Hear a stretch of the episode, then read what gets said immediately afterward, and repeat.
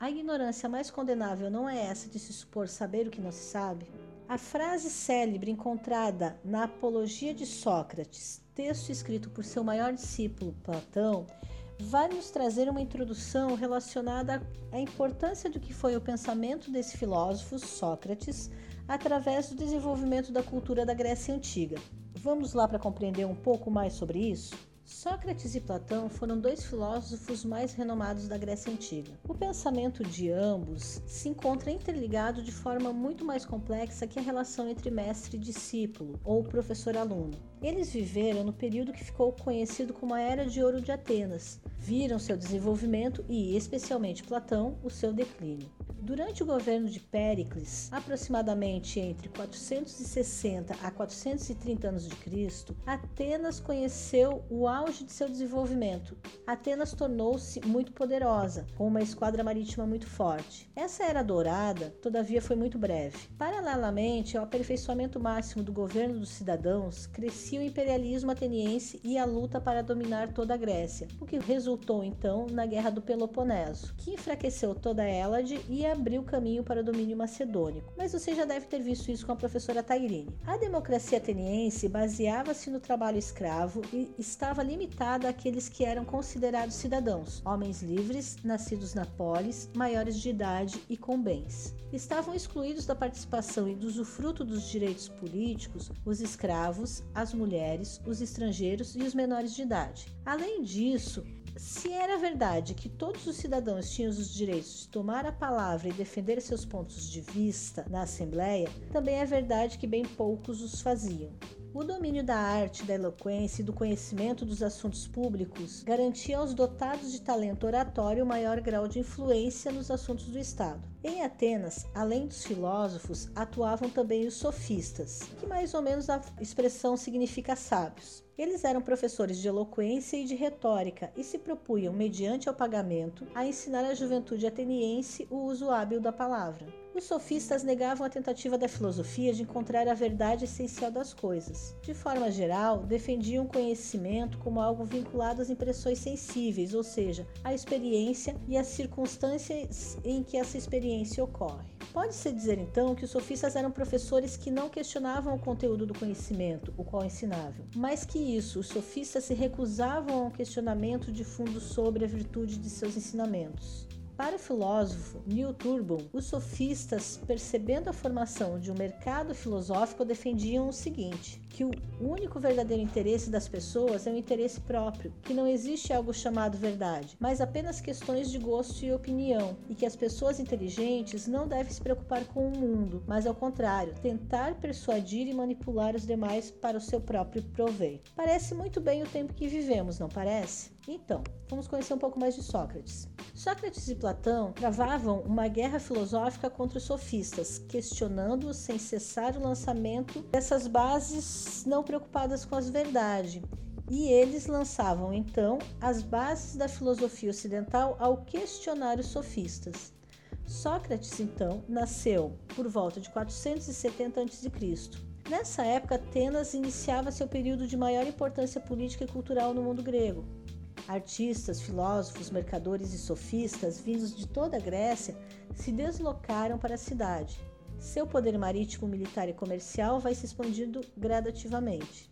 Sócrates era filho de um escultor e de uma parteira, e teve uma educação tradicional que incluía música, gramática, matemática e preparação militar.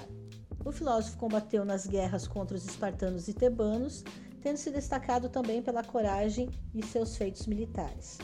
Em uma visita na cidade de Delfos, onde se situava o mais famoso oráculo grego, dedicado ao deus Apolo, a pitonisa declarou ser ele, Sócrates, o mais sábio entre os homens. Refletindo sobre isso, o filósofo concluiu que somente o conhecimento da sua própria ignorância, só sei que nada sei, era o início de uma autoconsciência e do passo decisivo no caminho da busca sobre a verdade. Diante disso, nós vamos observar vários elementos centrais da filosofia de Sócrates, que não foi só constituída por ele, mas é a partir do seu pensamento que nós vamos implementá-la como método socrático, que baseia-se no ato de perguntar. Ora, a pergunta pressupõe uma resposta ou silêncio, não é mesmo? Em caso de haver uma resposta, pode-se fazer, com base nela, uma pergunta. Assim, o método de investigação de Sócrates assume uma forma de diálogo. E por meio dessas perguntas, descobre-se que as pessoas consideradas conhecedoras de algo sabem verdadeiramente ou não sobre alguma coisa. Ora, muitas vezes as pessoas percebem, ao serem interrogadas, que realmente não sabem aquilo que pensavam saber e, de certa forma, superam preconceitos ou juízos pré-estabelecidos. Contudo, desmoralizar o falso conhecimento alheio não é o bastante para gerar conhecimento. Sobre os destroços das ideias rejeitadas, é necessário erigir, construir conhecimentos e conceitos novos e juízos fundamentais na verdade. Essa segunda etapa do método socrático vai ser conhecida como maiêutica, ou parto das ideias. Sócrates dedicou-se então à busca da verdade e à defesa da virtude, permanecendo irredutível quanto àquilo que considerava bom e justo.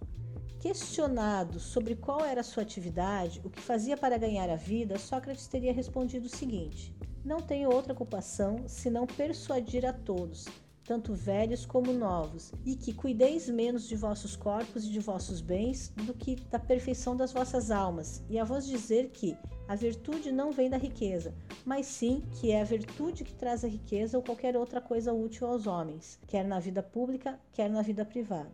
Então, é com Sócrates que surge pela primeira vez a noção amplamente difundida do Ocidente, de alma como espaço interior do ser humano em que se localizam a consciência e o caráter, a verdade mais íntima e original dos seres humanos. Por virtude, diferente do que nós conhecemos por virtude hoje, Sócrates entende nossa inclinação natural à bondade, que deve ser efetivada por meio da busca permanente do autoconhecimento, autoaperfeiçoamento, na forma de autoconhecimento. Na opinião de Sócrates, a virtude se liga ao conhecimento, o qual é muito mais que uma simples opinião. Deve-se agir de acordo com as exigências desse autoconhecimento, isso é, da alma, sempre procurando a realização da virtude. Apesar disso, ou talvez como ele mesmo teria afirmado, por causa disso, Sócrates foi acusado de impiedade, desrespeitou os deuses, de introduzir novas divindades e de corromper a juventude. Julgado e condenado à morte em 399 a.C., o filósofo não aceitou pedir para si uma pena menor, assim como não aceitou a possibilidade de fuga sugerida pelos seus amigos, honrando seu compromisso com a filosofia. Sócrates, então, passou seu último mês em companhia dos amigos e seguidores, conversando sobre a significação de sua morte, ressaltando sobre a importância de uma vida justa e digna dedicada ao bem. Expôs sua concepção da imortalidade da alma e cumpriu a condenação por meio da ingestão de cicuta, um poderoso veneno. Como falei antes, Sócrates não deixou nenhum texto escrito. Todas as ideias, frases e discursos atribuídos a ele são encontrados em textos de contemporâneos que viveram com ele ou que leram algumas coisas através de história oral repassada por outros filósofos. Daqueles que se podem chamar de discípulos, há registros de Platão, que fornece o relato mais amplo de Sócrates, e de Xenofonte, um dos seus célebres historiadores da Guerra do Peloponeso. Em contrapartida, o teatrólogo Aristófanes, em algumas de suas comédias, apresentou Sócrates de uma forma satírica. Enquanto os depoimentos de Platão e Xenofonte são posteriores à morte de Sócrates, Aristófanes, Aristófanes perdão, escreveu e ensinou suas peças enquanto o filósofo ainda estava vivo. Então é isso. Terminamos a nossa primeira parte do nosso conteúdo e agora o nosso desafio é refletir sobre a maiêutica esse parto das ideias, os questionamentos de Sócrates, o poder que Atenas tinha dentro da Grécia e vamos então responder as nossas questões para nossa avaliação. Na próxima aula, nós começamos a tratar sobre Platão. Até mais!